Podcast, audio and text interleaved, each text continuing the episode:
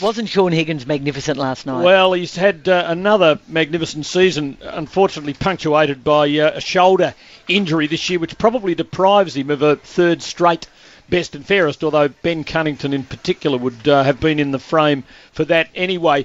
Uh, Shaun, good to have you with us, and uh, well done the Kangaroos, 22 point winners uh, under a now appointed coach who, uh, along with his players, managed to uh, avoid that sword of Damocles because normally once the appointment's made, the team starts losing again. Was it the first step on a, a new journey or uh, business as usual now that you've had a few weeks under Rhyce?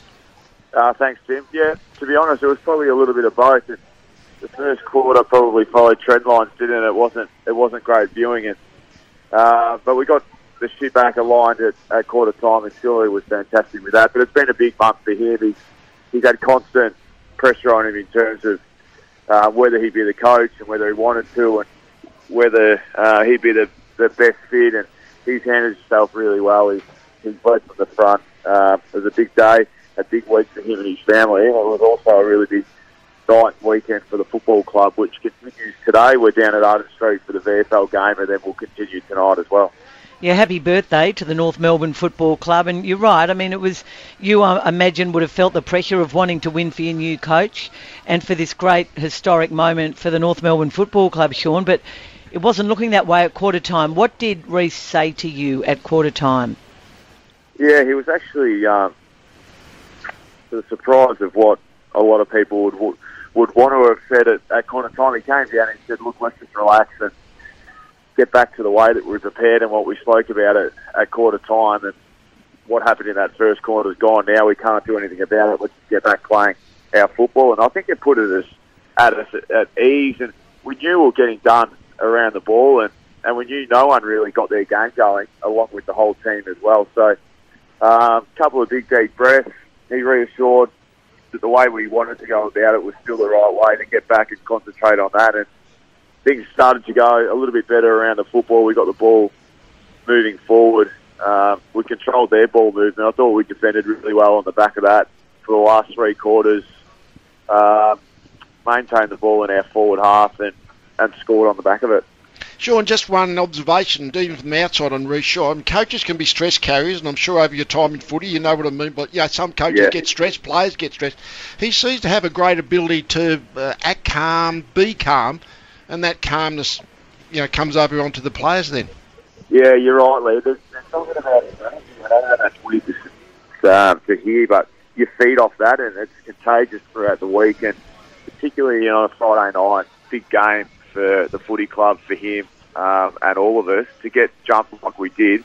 Um, you can be doubting yourself, and, and it can go one or two ways there. And, um, I mentioned what he said to us, but it does. You feed off that energy um, to get going, and he continued that at half time. Um, you summed it up well because there is something about his calmness but his energy that gets the boys going. Sure, Jimmy Bartel here. Congratulations on the win, and your form again is absolutely super. You mentioned that calmness, the positive energy. Do you feel that's reflective of you know players wanting to re-sign and the attraction to come play at North Melbourne?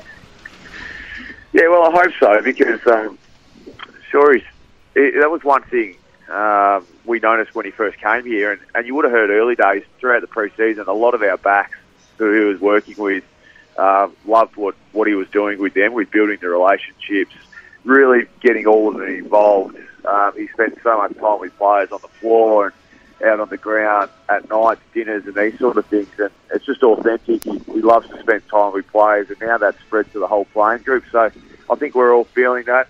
Um, last night was a really pleasing night, and, and we hope we can t- continue that for the next three weeks, and then continue to build over the summer. If I'm able to take you back a little bit, you obviously you were at the doggies, you had your injuries, you're one of the first sort of free agents to move when all that was going down. Now we see it every year, plenty of players. But what attracted you to North Melbourne? Yeah, I, it was back to that relationships, and I know it was a, a different regime and team then, but with Jeff Walsh, Cam Joyce, and Brad Scott, um, the faith and belief that they showed in me, and uh, when I met with them, there was something that just felt right, um, and that's been continuous the whole time that I've been here, and, and a number of people have mentioned it have come from other clubs, and also guys that are drafted into the footy club as well, and guys that have been here for 10 plus years, that there's something ingrained in the walls here that um, it's a really good feel. And I think it's just a place that gets the best out of people. We've all wondered what it was like for Brett Deledio watching um, Richmond win a premiership in 2017. What about you watching the Dogs win in 2016? Shaun, did you have deep reflection out of that?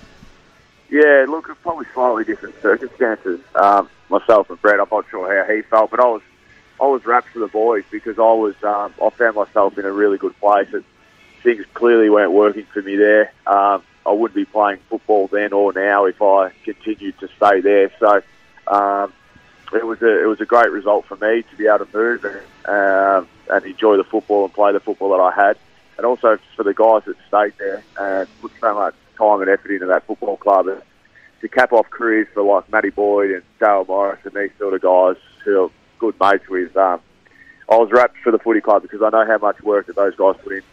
That's a pretty big statement, Shaun. I mean, you're one of the stars of the competition and certainly of your own club, and yet you don't think you would have been playing today if you'd stayed at the Bulldogs. Uh, yeah, I think that's I think that's pretty evident. Yeah, I've mentioned that before, but um, yeah, it was it was it was why I moved. I needed a fresh start. I, I thought I still had a lot of good football in front of me, and still had my best football in front of me. Um, and sometimes you just need to change your environment.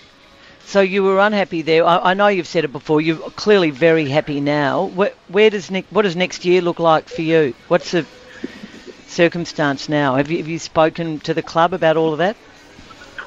Um, well, briefly, uh, there was a lot of uncertainty, obviously, with the coach, and that's been a short-term signing in terms of when that happened only a number of days ago. So um, we'll continue to talk. I, I still feel like I've got a, a lot of football in front of me. So um, yeah, I, I hope that works out. So you hope you hope to sign a new deal with the Kangaroos. That's your preference, obviously. Yeah, I'm, I'm looking to extend, um, and then obviously with the announcement of the coach in recent days, um, where we'll pick up talks in the near future, hopefully. You'll be 32 at the start of next season, Shaun. Um, is 32 for a well-conditioned footballer who's really looked after himself the new 28? Well, uh, for me it is because I missed a lot of football. Um, I pride myself on the way that I prepare and maintain my body and the work that I put in from Monday to Friday. So, look, I still feel great. Um, I've only just played over 200 games, so I feel like there's plenty of football left in me, and um, I don't feel 31, turning 32. So, uh, I take it you'll. Uh, you can continue to play if you're only as old as you feel, and I still feel like I'm, I'm mid 20s, so I'm excited for what I can do in the next few years. One of those issues with the ageing process in general, Shaun, I reckon, is you, you think more often but players are going, or clubs are going to just definitively say you're going to have every seventh week off. In other words, that that's the way of getting the best out of the slightly older bodies by uh, by trying not to be playing sort of 15 games in a row, for instance.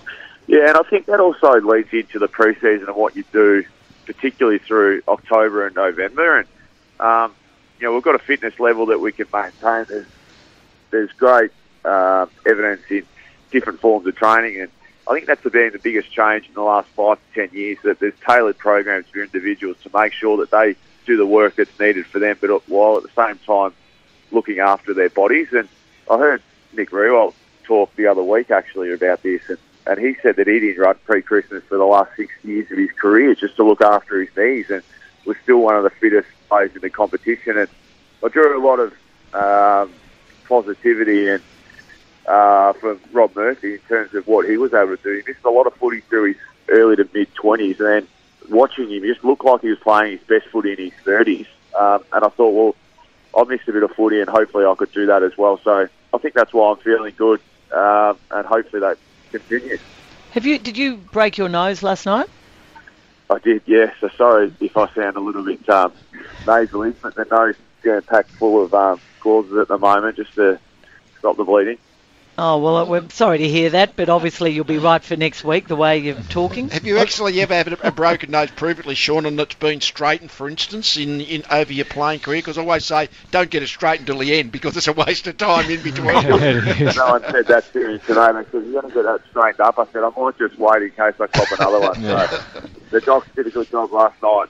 and strained it as, as much as they could. So um, no dramas at all. I think you said the, uh, something about the coach saying breathe easy at, at quarter time. Uh, you wouldn't have been breathing easy after you had that strapping put on. It reminded me of Chris Judd a few years ago in a game here on a Friday night. I guess you, you can breathe through your mouth, but um, it would be a little uncomfortable, I'd imagine. It was a little bit uh, difficult, but when you're out there, you're, you're in the heat of it, so no dramas at all. More difficulty trying to sleep last night, to be honest. Shaun, great to have a chat with you uh, and uh, keep up the great work with the Kangaroos.